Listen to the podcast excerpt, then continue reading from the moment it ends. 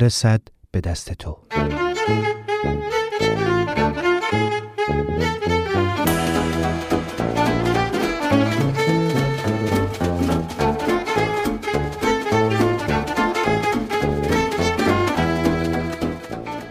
این نامه سیندرلا.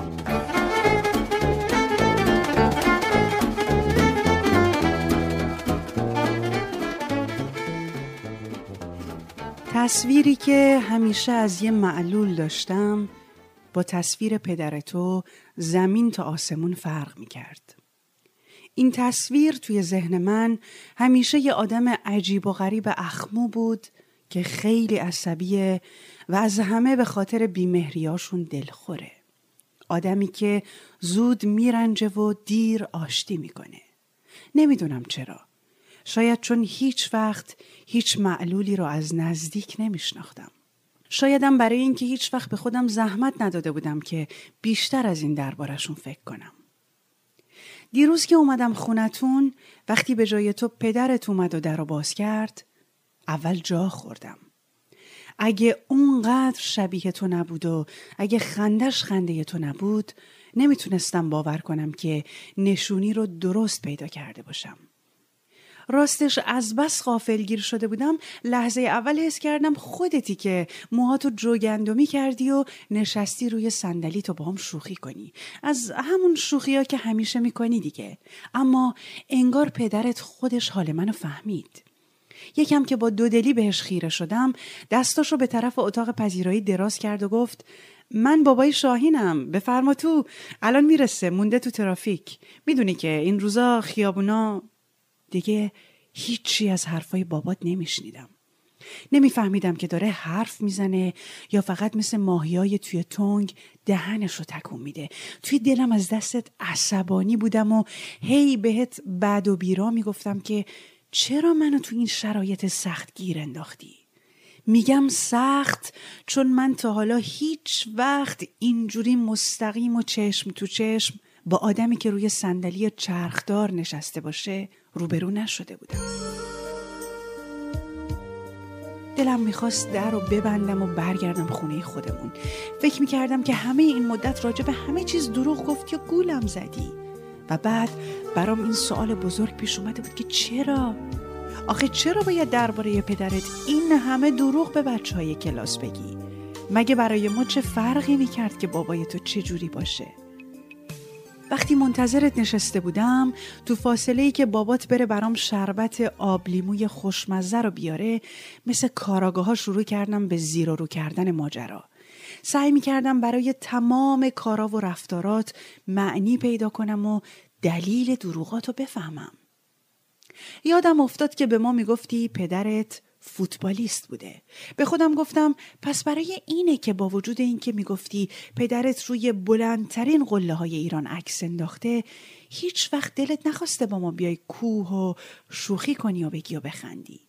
به خودم گفتم پس برای همینه که همیشه حرف مسابقه که میشه قیافت میره تو هم و برعکس بیشتر پسرای دیگه ای که دیدم هیچ وقت طرفدار هیچ تیمی نیستی و دوست نداری با هیجان بحث داغ ما رو ادامه بدی. پس تو آرزو داشتی که پدرت ورزشکار باشه. موقع خوردن اون شربت خنک با خودم گفتم به محض اینکه برسی بدون سلام و کلام سوال پیچت می‌کنم و توی ماجرا رو در میارم. توی ذهنم دادگاه تو تشکیل داده بودم و حکمم برات صادر کرده بودم. فقط مونده بود که برسی و حکم و اجراش کنم. جوری هم قضاوت کرده بودم که انگار تو رو یه بار دیگه از اول شناخته باشم. انگار به یه آدم جدید که فقط اسم و قیافش با شاهین یکیه برخورده باشم. شاهینی که پدرش رو به اسم یه ورزشکار به ما معرفی کرده بود و حالا میفهمیدم که نه همه حرفاش دروغ بوده.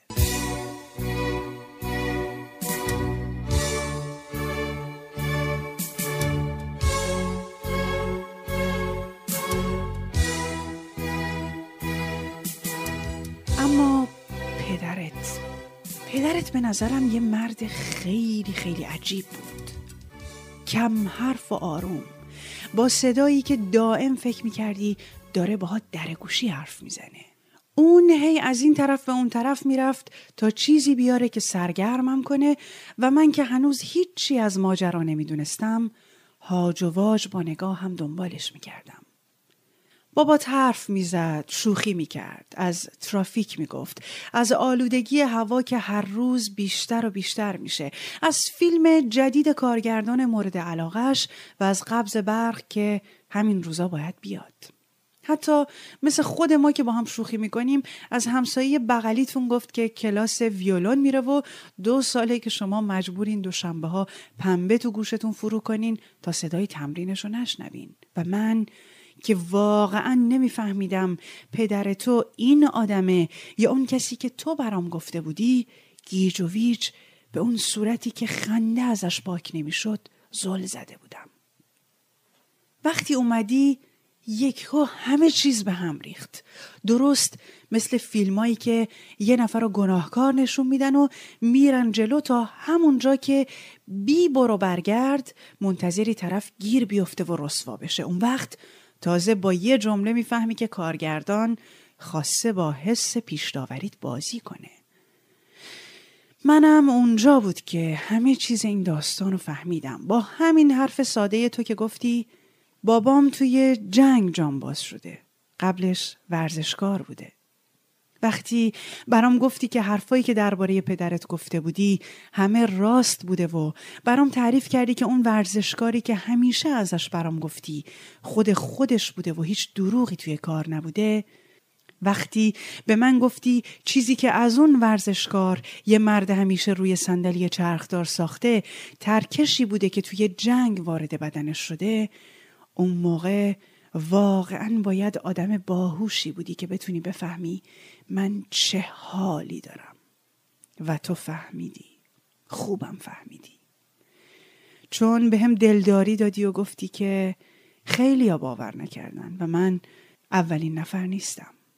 گفتی روزی که بابات به جبهه می‌رفته به مامانت که گریه می‌کرده گفته یه حسی هست که به هم اجازه نمیده بذارم کوهی که بلندترین قلش رو فتح کردم به شمال کسی غیر از خودمون. گفته بوده رو زمینی که ازمون گرفتن دیگه نمیشه فوتبال بازی کرد. این قشنگترین جمله ای بود که تو همه عمرم درباره جنگ شنیده بودم. من که باور نمی کردم دیگه اثری از جنگ تو خونه ها مونده باشه تازه بعد از سالها فهمیدم که جانباز شدن و بعد از جنگ زنده موندن یعنی چی؟ تا دیروز واقعا فکر می کردم که همه خونه ها جز اونایی که شهید دارن اون سالا رو فراموش کردن. درست مثل خونه خودمون که دیگه به قول پدرم یادش رفته چه پناهگاه خندهداری تو زیر پلش ساخته بودیم. اما نه توی خونه شما جنگ هنوز تموم نشده و شما هر روز روی اون چرخ میبینینش. تو گفتی که پدرت پیش از رفتن به جبهه کتونی و توپش رو توی انباری گذاشته بوده و سفارش کرده بوده که مراقبشون باشین تا برگرده و باز بره سراغشون.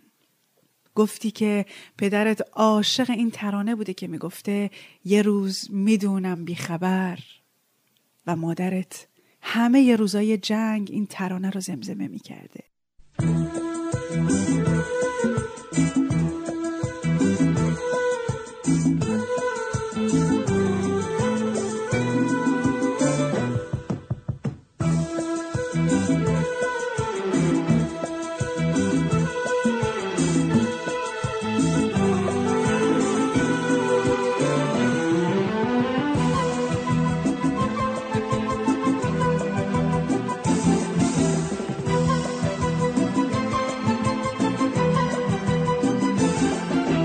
یه روز می‌دونم بی خبر سر زده از را می‌رسی چون خسته از بیدار شب.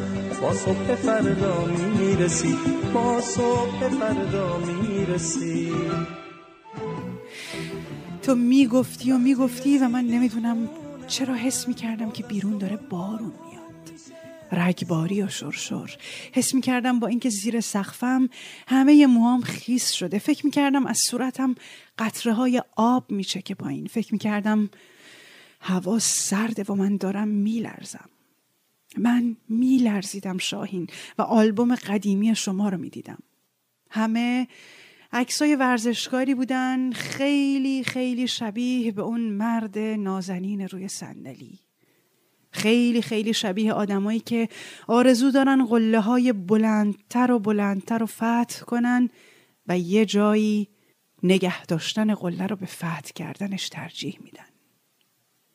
پدر تو امروز بعد از سالها اسم جنگ تموم شده رو یادم آورد.